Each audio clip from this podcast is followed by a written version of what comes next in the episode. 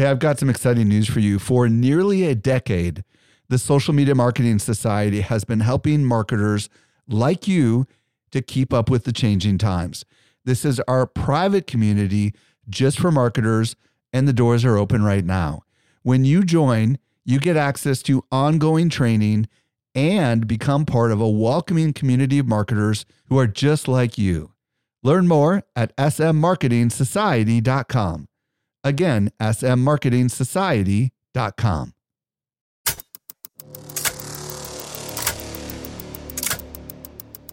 Welcome to the Web3 Business Podcast, helping you navigate the future of business. And now, here is your host, Michael Stelzner. Hello, hello, hello. Thank you so much for joining me for the Web3 Business Podcast brought to you by Social Media Examiner. I'm your host, Michael Stelzner, and this is the podcast for innovative thinkers who want to know what works in the world of Web3. Today, I'll be joined by Rahul Sood, and we're going to explore Web3 gaming and artificial intelligence. And I think you're going to find this interview really, really fascinating. Rahul is a serial entrepreneur who's been very successful, has had multiple exits and I really ask him a lot about the business model side of what he's building. They've generated over 45 million in funding for this business that they're building. And I think if you're interested in kind of a really cool business model use case that you haven't likely heard before, this is going to be the show you're definitely going to want to listen to. By the way, I'm at Stelzner on Instagram, at Mike underscore Stelzner on Twitter, and at Web3 Examiner on Warpcast. And if you're new to this podcast, be sure to follow this show so you don't miss any of our future content. I was recently at Social Media Marketing World and I had a chance to connect with some of our best customers. A lot of them listen to our podcast just like you do. Not everyone knows what I'm about to share with you. We do something special here at Social Media Examiner. The best of the best of the guests that you hear on the Social Media Marketing Podcast not only teach at our conference, but they're also part of our secret society called the Social Media Marketing Society. Each month, our top tier guests who have been on my show are invited to train inside our society for an exclusive group of marketers who are just like you. The training is designed to help you go from being a passive consumer of content to a marketer who is in active learning mode. So if you're ready to make real progress with your marketing, you're a perfect fit for the Social Media Marketing Society. Join us by visiting smmarketingsociety.com. We've got a really big sale that is ending very soon, so don't delay. Again, visit smmarketingsociety.com and join today. Let's transition over to this week's interview with Rahul Sood. Helping you to simplify your Web3 journey, here is this week's expert guide. Today, I'm excited to be joined by Rahul Sood. If you don't know who Rahul is, he's a serial entrepreneur and co founder of Irreverent Labs, which is a tongue twister, a company that creates AI generated entertainment. He's building the Mecha Fight Club, a robotic cockfighting game. And he's also co host of the 100 Year podcast. Rahul, welcome to the show. How are you doing today? I'm doing well. How are you doing, Michael? I'm doing outstanding. Today, you and I are going to explore how AI is impacting Web3 gaming in particular. But before we go there, I want to hear your story. How'd you get into gaming? How'd you get into Web3? Start wherever you want to start. And don't forget to mention this 100 year vision thing because I'm very interested in hearing about that as well. Sure. So I, will just give you a bit of background. I've been a serial entrepreneur in gaming and entertainment most of my life. Like I, I started uh, many, many years ago. I started what is known as the, the world's first PC gaming hardware manufacturer. It was called Voodoo PC, and it was way back in the day. I remember that. Uh, wow. And, yeah, I was like while I was in high school, and uh, the company did quite well. You know, in the end, we got acquired by Hewlett Packard. We were big competitors with Alienware. I mean, this is a long time ago. After that, I, I was with HP for three years as a CTO. I didn't really enjoy it. I was there for one year mentally, and then and then two additional years, uh, just physically my body, but my mind was elsewhere. and uh, I, I started to kind of look around, and I got hired into Microsoft as a as a general manager, and um, and I ended up starting Microsoft Ventures. This was between 2010 and 2014. Wow. Started Microsoft Ventures with my current business partner, David Raskino. he was at Microsoft. We met, we started this fund, and then it turned into something pretty awesome. What year would you say that was? 2010 to 2014, in that range. Okay. It was really fun. You know, we we would work with startups from around the world, help them build and grow, get them funding, that sort of thing. But I got kind of bored in the end, not not because Microsoft is like anything other than an amazing company to work for. I just, as an entrepreneur, I just needed to get out and do something else. And so, you know, I, I, started to make some investments. I made an investment in a VR AR company out of Montreal, which was really cool. It's a hardware company, sort of back to my roots, and I helped them with their uh, strategy and rebranding. It's called Vrvana, and it got acquired by Apple. And uh, I started an esports betting company called Unikrn, which, you know, back in 2014, it was pretty early to get into first of all legal sports betting and but second of all to even think about building on blockchain and we started building a total token economy on blockchain uh, between 2014 and 2015 and the company took off like we created a uh, basically this this uh, virtual uh, token economy in order to test out new markets for for this betting product and uh, and it became super popular you know the, the long story short is we we went through some incredible growth we had a number of challenges uh, regulatory challenges, licensing, like all kinds of stuff. But in the end, Unikrn got acquired by Entain PLC in 2021. And Entain is like uh, one of the largest gambling companies on earth. Wow. And part of that deal was that I could go off and do whatever I wanted. So I didn't have to work for Entain, which is really what I wanted. Like I didn't I didn't want to be part of the business anymore. I was just kind of like I need to get out and do something else that that doesn't deal with the re- regulation side of things and just something less stressful. So originally I didn't want to work. And then David called me, who was the guy who helped me start Microsoft Ventures. And he, he had left Microsoft, but he was back at Microsoft working in research again. He spent most of his career in ML, like machine learning. And he was working in the cyber defense team, helping Microsoft build software to identify and thwart nation state attacks against the United States wow. and, and, large companies in the US. Yeah, he was leading up the AI team to, to do that and he wanted to talk about sort of new ideas. So we went for coffee. We started riffing on ideas, and he told me about this really cool piece of software that he was building. It's AI software that he was building for businesses, and he, you know, he thought, hey, you know, we could we could use the CEO, and maybe you can come and join us, and we'll do something. And I looked at it for about two days, and I came back to him and I said, "Man, this is like this is cool, but super boring. I just couldn't do it. I'd fall asleep." you know, every day at work. And uh, he said, "Well, you know, what what are your ideas?" And I told, I shared it with him. This really dumb idea that I had uh, developed with my son.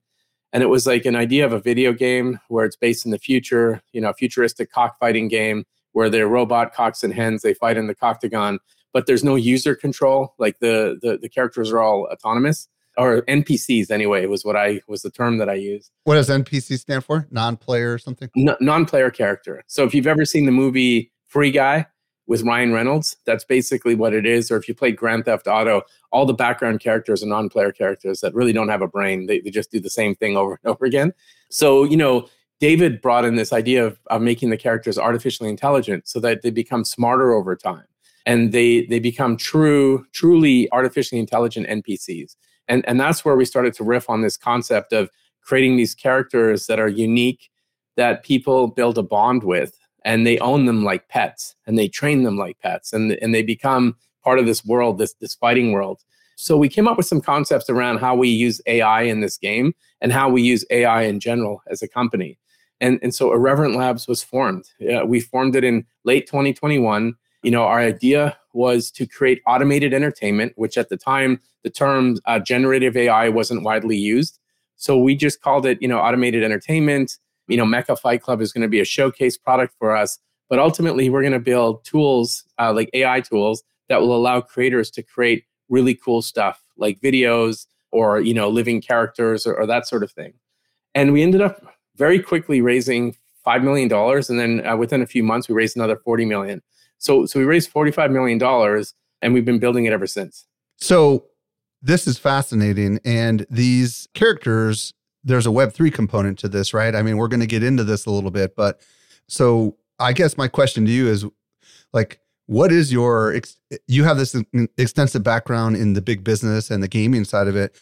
How'd you get into like the NFT and the web side of it? Is there a story on that side of it as well? Yeah, no, it's a great question. So I've been, you know, in, in gaming and, and blockchain for a number of years, uh, starting in 2014 with blockchain. Really got deep into Bitcoin in 2014 I, I would say in 2013 I was a bit of a skeptic, but then I got like you know both feet in, got very deep into it. And one of the things that I was intrigued about was NFTs. And this was uh, this was around 2018, 2017, 2018. I started to buy crypto kitties and just saw the concept of trading cards and that sort of thing. And um, you know, I was still at Unikrn at the time. And uh, Chris Laurent, the CEO of VHS Studios, who created Zed Run, contacted me and said they, you know, they're building this this idea of a horse racing game on blockchain. And uh, you know, he didn't have to sell me on it. I just like right away, you know, said, yeah, we're we, we're we got to talk to this guy. And so, you know, there was a few people on my team that that also had so Chris had gotten in touch with.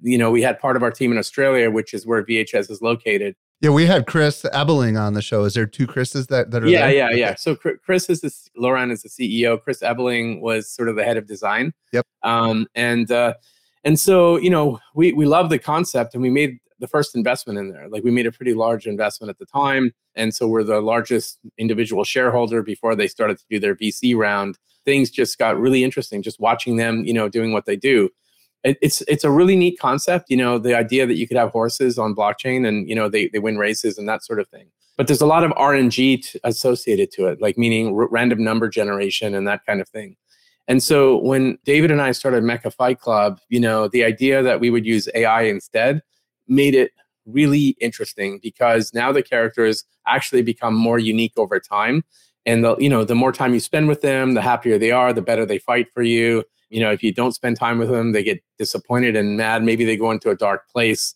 And so the emotional connection part was really key for me in, in this case. So, you know, so to answer your question, my first real dive into NFT gaming entertainment was with Zed. Now you've got this hundred year vision thing. You want to talk about that real quick? Yeah. So when we talked about building the game, you know, the the, the future of this space of entertainment and gaming is is really about ownership for us, right? We we wanted to we wanted to create these, uh, you know, pets, uh, if you will, but they're robotic cocks and hens that, that that people build these emotional connections to, and they have ownership in. That's the Web three component for us is the ownership part of those birds and and the provenance, the history, uh, you know, their their fighting history, the amount they've earned, and and that sort of thing. Um, but the earning part is key. It's like how do you build an economy in a game that doesn't turn into a Ponzi scheme? Um, you know, because quite honestly, if you look at a lot of these games in Web three, you know, back a couple years ago, 2021, it was like the hottest thing ever. Um, and they were building these coins uh, and then giving them to people, you know, based on player growth and that sort of thing. The problem is once the player growth stagnated or once the economy, uh, the, the overall crypto economy started to fall, the whole thing falls apart and, and it doesn't work. And so, you know, we knew this was going to happen. So a f- couple years ago, we wrote a, well, I mean, in 2021, we wrote a white paper called the 100 year economy and and what it basically says is you cannot create an economy by emitting coins out, out of uh, you know out of nowhere right? Because if you do that it, it is going to collapse at some point. You have to have fiat in the system. You actually have to have human production in the system. So how do you how do you get creators to create and and get a, an actual economy going where there's actual work human work put into the game and, and that's the whole point of the 100 year economy and so you know, so we developed this this vision for a hundred year economy that will launch at some point. Uh, but right now, we just want to make the game free to play and get people using it. Very interesting. Okay, so first of all, thank you for your fascinating backstory. That helps put a lot of context in what we're going to be talking about today. There are people listening, entrepreneurs, marketers, creators that are um, maybe skeptical about like they might be all in on gaming, but they might be skeptical on Web three. What's your take on why Web3 and gaming together is something that we should pay attention to? Well, first, I don't blame anybody for being skeptical about this space. I've been through four bear markets now, like bull bear cycles, where I've seen, you know, the best of people and the worst of people come out. And and this last bear cycle with FTX and Celsius and all these like garbage Do Kwon type deals that went through and really destroyed. Not only did it destroy the, the crypto ecosystem, but it destroyed the credibility of the space in a way that drove regulators completely nuts. Like the, the, the regulators are now taking their, their ire out on good American companies like Coinbase. You know, like Coinbase is a company that's trading on the stock exchange, and these guys are legit. They don't have a coin. They're really building like the future of financial services. Bittrex is another company that's doing great things, but Bittrex had to shut down because the cost of the regulatory environment is too high. And now Coinbase is facing this basically head on alone in the US you know, and they they need to get through this. And so so so so just going back to what you said about being skeptical, I don't blame anybody for being skeptical. What I will say is this. Every time there's a bear market, you know, it takes a couple of years for things to pass, and this too shall pass. In the next bull market, you're going to see the builders who built really great products emerge and rise to the top.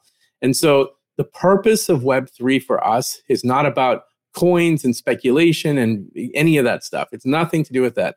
All it is is about ownership of these characters. When you play a game, and I've been playing games forever, like I'm I'm big, I play League of Legends a lot, for example, but I have no emotional attachment to any of the characters in the game.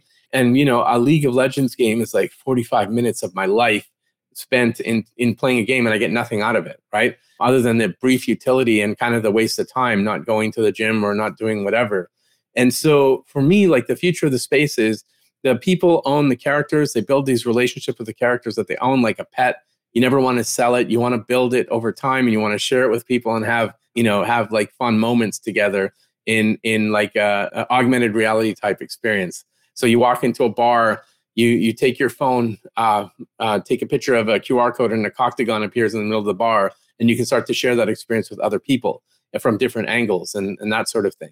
So there is a future for Web three gaming, and really it, it starts with the user and their relationship with the characters in the game. That's really cool. First of all, it kind of feels a little bit like what Ready Player One the good side of Ready Player One could become, right? Where you've got these characters you've developed and they they have value and they, you know, can compete and and and win real things.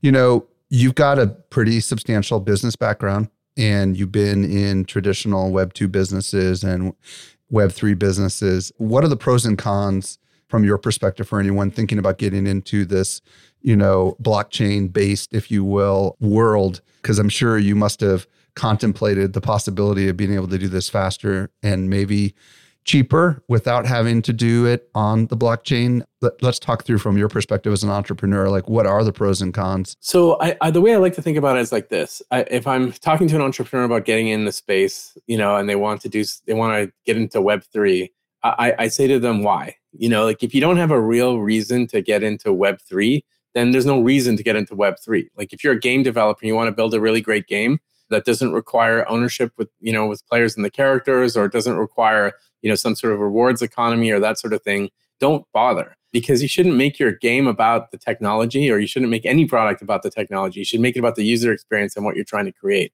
So the first things first is is build a really fun game.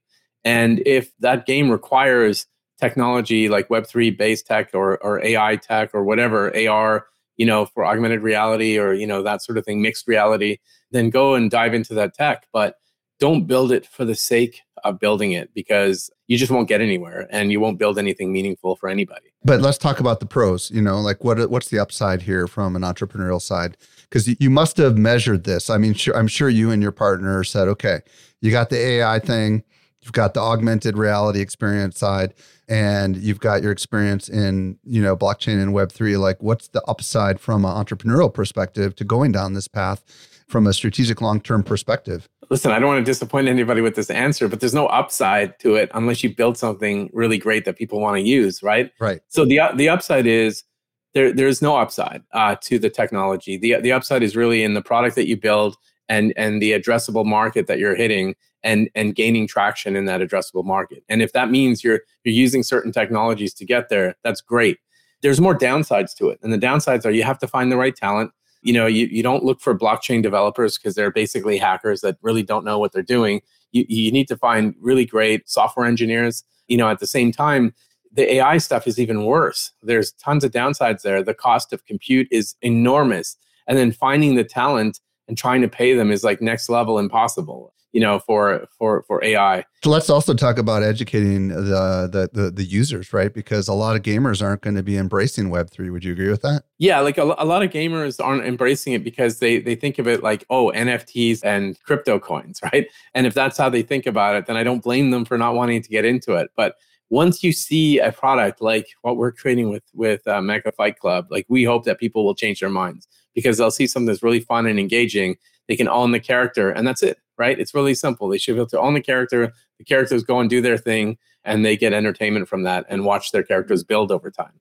Sort of like um, back in the day, you know, you play Dungeons and Dragons, and you had a character. You'd roll the dice, and you'd keep adding to that character over time, and there's like provenance that the character has. But imagine that in in a real world of gaming with people from around the world. Well, and you know, where you're going with this is probably what's the motivation behind doing this, right? Because there is a there is an advantage to being an early mover in a space if you believe in the long-term vision of where it's going, right? And I would love to kind of have you share with us your vision of where you believe the entertainment world is going, right? And I'm sure that's going to help connect the dots as to why someone like you would be willing to go out and raise all this money and go down this crazy path, right? So tell me, where do you believe entertainment industry as a whole is going? Talk to me a little bit about that vision. Yeah, so I, I personally believe that there is having having agency between the players and characters in the game is is a really great future but also uh, getting creators involved in entertainment and and giving them upside within that the entertainment that they create. So you know, we're ultimately Irreverent Labs is a you know, for, for lack of a better word, a, a tools company, but we're a future, we're a, a company from the future building tools for the future, right? And and so we're, we're we're basically building like our first tool is is something that allows you to to use text to create 3D images, and then we do video prediction to create video based on the description that you want. So, so if you want to create a video of something, you can you can use our tool to be able to do that. And our goal is to help augment the creator and make them more effective, make them be- better at their jobs, give them more tools to basically 10x their their current abilities. And uh, and then have creators participate in our world of, of Mecha Fight Club. Like they don't have to; they can go create a movie if they want. But if they want to create environments within the game, they should be able to do that if they want to describe what a bird should look like, they should be able to do that, you know, in, in the future. And then at the same time, players should be able to own the characters in the game, watch them fight and build them up over time, build their social media profiles and turn these characters into celebrities so that eventually if they do decide to step away from the game, they can sell the character to someone else or transfer it to their kids or something like that. Well, and I want to explore this a little bit like let's transcend the conversation outside of your project and look at where like in five to ten years you see the entire entertainment industry going right? Like we've got a concept of agency that you mentioned ownership gaming like connect the dots on a big vision right? Like where do you see all of this intersecting? Because you said we're a company from the future which means you've in your mind seen a future. I would love to hear what that looks like. I would see you know, if, if I were to think about where I'd love to see us in a year or so, I'd love to see somebody, a creator, uh, an individual director, come to our site, use our, you know, our text to 3D and, and video prediction tool to create a movie that goes to the Cannes Film Festival, for example. Ah. So like a, like like a single person should be able to create a movie. And and I guess that's where I'm going with this is you don't need giant studios to create entertainment. You just need a, a you know a couple people and then using the power of software, in this case, you know, machine learning and AI, you should be able to create something pretty magical with just a small group of people. And so, you know, in, in, in my world, these areas are sort of converging. Entertainment, as in, you know, entertainment that you view and then entertainment that you play is kind of converging in this in this new world of eh, sort of interactive entertainment that involves ownership and sort of becomes a part of your life. So if we think about like obviously generative AI is a hot topic. I just had my conference, social media marketing world in San Diego, and we, a lot of marketers obviously are talking about it. And you're you're referring to text based. You know, we've got Midjourney right now, obviously, which allows you to create an image based on text.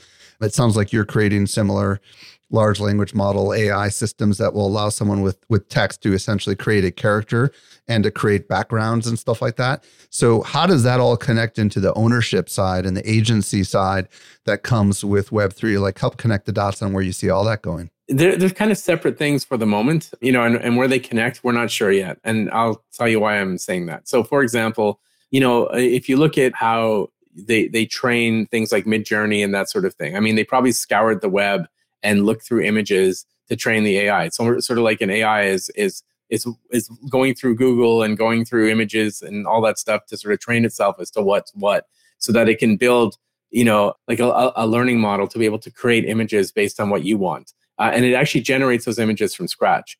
So, you know, in terms of like ownership or IP rights, I, I don't know that we know how it's to, you know, how, how things are to form out. What I do know though is in the game of, of Mecha Fight Club, where we own all the IP, if a user buys a character, they own that character and they own the the rights to use that character however they want. So, you know, if they if they if the character becomes huge, let's say you own Oprah Winfrey or Conor McGregor with two G's, and it does really well in the Coctagon. It has, you know, it has it's like a celebrity winning lots of fights and has a huge following on TikTok or whatever. You own that character. So, you know, you could feasibly get a brand sponsorship on it and, you know, paint a brand sponsorship on the character and and keep it going. And, and so that type of player agency is something that's never been seen in a video game before. Well, and I guess if I just hypothesize with you and we get creative for a second, you are a company that is creating NFTs and you're also a company that's creating AI tools, right? And you're adding agency to these NFTs or maybe agency isn't the right intelligence so they can autonomously battle each other. I could see a future where someone that wants to create their own NFT collection could potentially use tools to create NFTs, inject intelligence into them. You know, I've had the founder of Fluff World on the podcast, you know, and he's also working on some AI intelligence stuff and they're trying to fuse all this together. So I could see tools that would allow people to create games in the future without having to understand game mechanics, right? create characters in the future. I mean, where we're really going here is kind of a creative palette for all these kinds of things. Do you see that possibly happening in the next five to 10 years? Like, I, I think when we first started Irreverent Labs, we said we want to build tools to breathe life into these characters, right? And then maybe eventually we'll make these tools available to other people other companies and that sort of thing then with the with the crash of ftx and just the whole teardown of the the whole crypto markets we uh, we decided instead of doing that later what we'll do is we'll make the game free to play, let people play the game. They just have to have their own bird. And, you know, we, we did a small release of birds. We're not going to sell any more at this point uh, until we get, you know, a few sort of iterations of the game going. But we're going to monetize our tools first. So the first tool to come out is our text to 3D slash uh, video prediction tool. And then after that, we'll look at releasing other tools as well to creators. So let's dig in a little bit on Mecha Fight Club. First of all, how many NFTs were there? When did you launch? Let's kind of like just break down a little bit on on on the on the the project when it first came out. Well, we started building it in in 2021 when we announced the Irreverent Labs. We we have a community of around you know 40,000 plus people, and we picked about 2,000 of those people, you know, to, to help pilot and, and test pilot it. So, so we sold 2,000 birds or 2,200 birds, somewhere in that range, or eggs, I should say. And uh, many of those people hatched their eggs. Some of them haven't. So some of them are just kind of holding on and waiting. But the idea is that these characters are sort of living, breathing, you know, characters, living, breathing pets, almost like a Tamagotchi. You open up the app, you see your bird, and now you can interact with it. So we're creating a series of kind of experiences around these characters. Not a monolithic game like a Dota 2 or a League of Legends, but like more like a series of mini games. The first game is a dojo game that allows you to train your bird in a dojo. You train them new moves, katas, that sort of thing. And they level up. They level up from, you know, they level up different belts essentially. And as they level up, they're, you know, they're preparing to fight in amateur fights in the cockpit and then eventually professional fights in the Coctagon. And so each of these sort of experiences is, a, is kind of like a different mini game that gets added on to, to the overall game. Did you launch in 2021 or did you, you started a community first? And then when did you launch the eggs approximately? We launched the eggs in 2022. Yeah. Okay. And then you, did you gift those eggs to active participants or did you have a special like allow list? No, no, we, we had, we had a, a small sale, you know, and, and we had people come in and, and just buy the eggs. It was actually relatively inexpensive because we weren't, we're not using the NFT to fund the business in any way because we raise money through the traditional method. Right. So we we raise money. We raised forty five million dollars through an equity round. So you know, for us, it was just like a like a, a small sale to get users who are interested in in the game to help us develop the, the game. Essentially, our ultimate goal would be to pass this on to the community. You know, like to pass like, like to give the community these tools. Yeah, give the community the tools to be able to be uh, to create uh, really cool stuff within the game and let them run it but you know that that's years out. So we'll see. So okay, so you sold in 2022 2,000 of these eggs. And is there like a burn mechanic where they have to burn the NFT of the egg in order to get the cock, or does it they just go through? Oh some- yeah, yeah, yeah, yeah, yeah, yeah. So so so basically, what you have to do is just go to the website, connect your wallet, and you hatch the egg. and then the egg sort of burns. It, it shows the history that, which egg it was because every egg was unique, and then you see your your your cock or hen pop out, and they're named from the factory and that sort of thing. Yeah. So once you get the the the hen or whatever you call it, the the cock, how soon after that happened did the utility come with the ability to actually begin uh, the dojo training and stuff? Was that right away, or is that something more recently that you did? when we hatched the, the, the egg, basically the first thing was we gave them a media kit to go out and start building their social media profiles and ah. um, you know and, and that sort of thing. And we keep at, we're sort of adding to that. So we basically you know we have these contests where we create um, cinematics around a particular bird in the community and that sort of thing.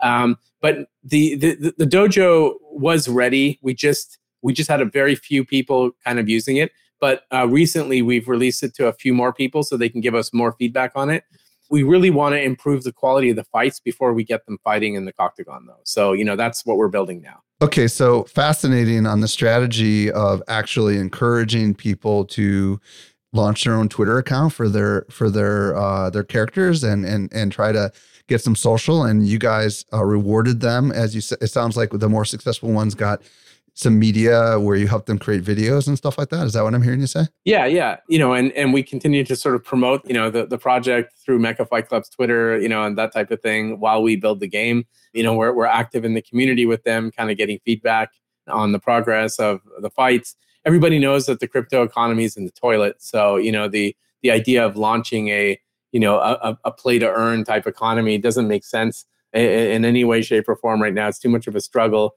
we, we're not going to do that. You know, we, we want to build want to build a game where it's free to play, but the characters kind of become increasingly unique over time. We'll throw prizes at them, and it'll be fed by the the income that we're that we're generating from the AI uh, tools. So there's been a lot of innovation in the last like couple of months here with AI, right? Like it's gone crazy, especially with Open AI, Chat GPT, Midjourney, all that kind of stuff. When you guys were planning this, you know, was AI initially going to be a big part of it? As you mentioned, it sounds like you did change your plans when the market kind of collapsed about nine months ago with all this crazy stuff going on in the crypto winter that we're in right now. Did you have different plans? And did you have to pivot? And I would love you to talk a little bit about that because there's so many people that are like, you know, have to learn agility, right? And you've been a serial entrepreneur for a very long time. How did your plans have to change as a result of this? And are they changing again because of the massive upscaling on the AI side of things? The first thing is no, like if if we didn't have AI as part of the story, we never would have been able to raise $45 million. So our lead investors saw kind of the direction of where we're going. You know, the uh, the idea that we're building AI into these birds, that they're going to be autonomously, you know, autonomous NPCs that that are artificially intelligent. So they become increasingly unique over time. They love that idea. We shared with them our idea of the creator tools, which at the time we just referred to as automated entertainment, because I, as I said, like generative AI wasn't really widely used. But we, we we're always going down this path. The only thing that we changed was the monetization plan, which is instead of like launching the game with a full economy, we said we're going to launch the game, make it free, and launch the tool sooner uh, our plan to launch the tool was was pulled in by uh, about a year. Uh, so so we've been working extra hard on getting that out, which meant that we have to you know buy a compute cluster and that sort of thing. So we had to set up you know. So I guess the the the real pivot is bringing in the cost of the compute sooner. But luckily, NVIDIA was able to allocate us GPUs, which they've you know it's very difficult to get these GPUs in the first place. You can't just go to AWS and ask for H100 GPUs; they're not going to give them to you. So we were able to get the GPUs. Uh, we were able to get a commitment, you know, over a period of time. We have our own kind of reference data center being set up within an NVIDIA data reference center. And uh, we have all the compute we need to train these, you know, to train this model as quickly as possible. Yeah, so I, I would say all that really changed was timelines. That's it. Talk to me a little bit about like you have 2000 of these initial NFTs, right? But you've got this bigger community that somehow you're going to open up and unlock, right? So at some point. Yeah. yeah. So is it always going to be 2000 people? I mean, is this just a like this is the part where I want to I'm curious about like like a lot of people ask in this world, how can you build a business on just a couple thousand people, yeah, right? That's right. Yeah. Can you talk to that a little bit? Yeah, look, you know, for us, uh, MFC or Mecha Fight Club is like a Halo product. It's like a showcase for the tech that we're building. We don't care if there's 2,000 people using it or 200 people using it. Any more than 2,000 would be hard for us to manage like managing a community in the first place is hard, right? We, we don't want to manage a, a large community right now. We want we want them to basically we want people to view this and they will view it. So if 50,000 people are watching these fights and they love it and they want to get involved, they're going to have to wait. And that's okay. You know, we'll, we'll give them an opportunity to play for free using a free bird. We have these, uh, we have two birds. So one of them is called Soy Boy, then there's Soy Girl. And they're basically free birds, if you will, that you can play with if you're just like a regular, you know, Joe. But if you want to own a bird, you can't, not a, unless you buy one from someone else. Well, and this is a fascinating business strategy that you're doing here, right? So many projects in the NFT space are completely wrapped around an NFT project, right? Many of them are have started accidental businesses, right? Like they've had success, like the Bored Ape Yacht Club. They didn't have this strategy when they started. They just kind of figured it out as they went. My guess is the same of Azuki and a lot of these other big projects that are that have eventually gotten funding some other projects like Kevin Rose, I'm sure had strategy from the beginning that had to alter and stuff, but but you're using really the NFT use case as just a proof of concept, which I think is amazing, right? So the bigger thing that you're building are these tools that can you talk a little bit about where that's going to go? I think we talked about this already, but this concept of like from a business perspective, just building a proof of concept talk about why that's kind of a unique thing that you can that that maybe not a lot of people understand the concept of that. You know why how, why is that such a fascinating thing that you would just build this thing as a proof of concept with the hope that the world will latch onto it and then the real thing is going to be made in the tool? You know the, the the the idea is that we want to be able to inform the developers on you know where entertainment is going and you know how the game is doing but at the same time we'd like to be able to have the ai team inform the game team as to what they're building to see how we can leverage it um, and uh, you know so having that proof of concept is kind of important it's sort of like if you know back in the 60s when when when ford wanted to beat ferrari like henry ford was trying to find a way to to to make the Mustang super uh, super popular, right? And uh, and so Lee Iacocca used to work for Ford, and uh, he was the president of Ford at the time. And Henry Ford went to Lee Iacocca and said, "How are we going to beat? You know, how are we going to how are we going to sell the out of this car?" And Lee Iacocca told him to go buy Ferrari, and uh, you know, to have Ferrari sort of like a halo brand for Ford. And so he said, "Go do it." And the long story short is the offers failed. They they tried to buy Ferrari. Enzo Ferrari was about to sign 24 hours, you know, left in the deal, he decided to back out and he's, he's not interested because he wanted to control racing. So then what Ford did was they went out and they built the Ford GT. And, you know, Henry Ford basically said, I, I don't care what it costs, go build the Ford GT and go beat these guys in, in the Le Mans race, right? And so they did that. They basically spent billions of dollars to build the Ford GT, and they won like first, second, and third place finishes three years in a row against Ferrari, and then they discontinued the car. Why am I saying that? I'm saying that because it's kind of like a halo for Ford. They sold the out of the Mustang. It was the most popular car of all time then. And you know, for us, showing what what a creator can do, what a game studio can do using our tools to create something really neat. This is why we're doing Mecha Fight Club. I mean, it could be it could prove to be a failure or it could prove to be like a really really great proof of concept. Either way, it doesn't matter because we know that the tool is going to be super successful and we also know that we will continue to develop these tools to breathe life into these characters and make them more and more unique. So people will find new ways to use them. So the tools that you are building who are who's the target audience for that? Is it the gaming world? Is it the movie world? It's anybody actually. You know and it's kind of a kind of like a question that that you, when you ask an entrepreneur and they say oh we're going after the ent- entire world it's a stupid answer right? You know it and i know it. You know so so when someone says our target is anybody and everybody for us, it kind of is, but we want to start with the gaming community first because it, we believe that they drive technology decisions and they're very influential and they're techie and that sort of thing. But for us, it's basically creators and people that are involved in entertainment. And then over time, it'll become anybody. So, are you kind of an alternative to Unreal Engine in the grand scheme of things using AI? Is that kind of where we're going with this? Uh, yeah, like I, I would say so. Or Unity? When no, listen, it's a good question. When you're building a company as an entrepreneur, you always want to look for what, what is your strategic plan in five years for a potential exit. Um, you know, Unreal, like Epic could be a potential exit for us. Unity, Google, Microsoft, there's even Disney. Like there's so many companies that would look at us as a potential investment or, you know, potentially acquisition. We have to think like that, right? So, you know, I, I would just say, how do we create something that's so damn unique and awesome that a company, a creator company like that would want to acquire us? And that's sort of, you know, that's what we're doing. Wow. We're getting calls all the time now. Like we're getting calls from investors that we never, you know, we never expected they'd heard about us because we're not we're not doing a roadshow, but we're getting calls all the time saying, "Hey, we've heard really great things about you in the generative AI space. You know, we want to talk about investment." And that's cool. I don't know where they're hearing about us, but I'm sure it's like stuff like this. Roadmap as far as like when you think everyday people are going to be able to actually try out the Mecha Fight Club and eventually maybe try out these tools? Mecha Fight Club, I mean, you know, any any everyday person can come to the website now or come to, you know, mechafightclub.com and express interest in a in a bird by going into our community and participating on our Twitter and that sort of thing. When they'll be able to play or see the game within 3 months and we should have the first version of the tool, the first sort of public preview sometime in July or August of 2023 for those that are listening in the future of this year. Yes. Yeah. Excellent. Rahul, this has been a really fascinating dialogue. And I want to, first of all, thank you for answering all my curious questions about your business model. I think it's really insightful for a lot of people that are trying to wrap their head around all the business use cases that are made possible as a result of Web3, and in your particular case, Web3 and AI. If people want to connect with you, do you have a preferred social channel?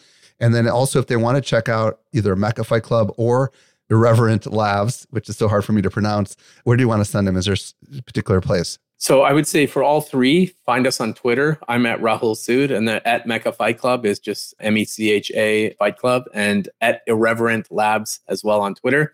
And then if people want to get a hold of me on LinkedIn, they can as well. I'm, I'm quite accessible there. And and you did say that there was a website for the Mecha Fight Club. Did you not? Uh, what did you say? www.mechafightclub.com. And then there's a site for Irreverent Labs as well at www.irreverentlabs.com. Awesome.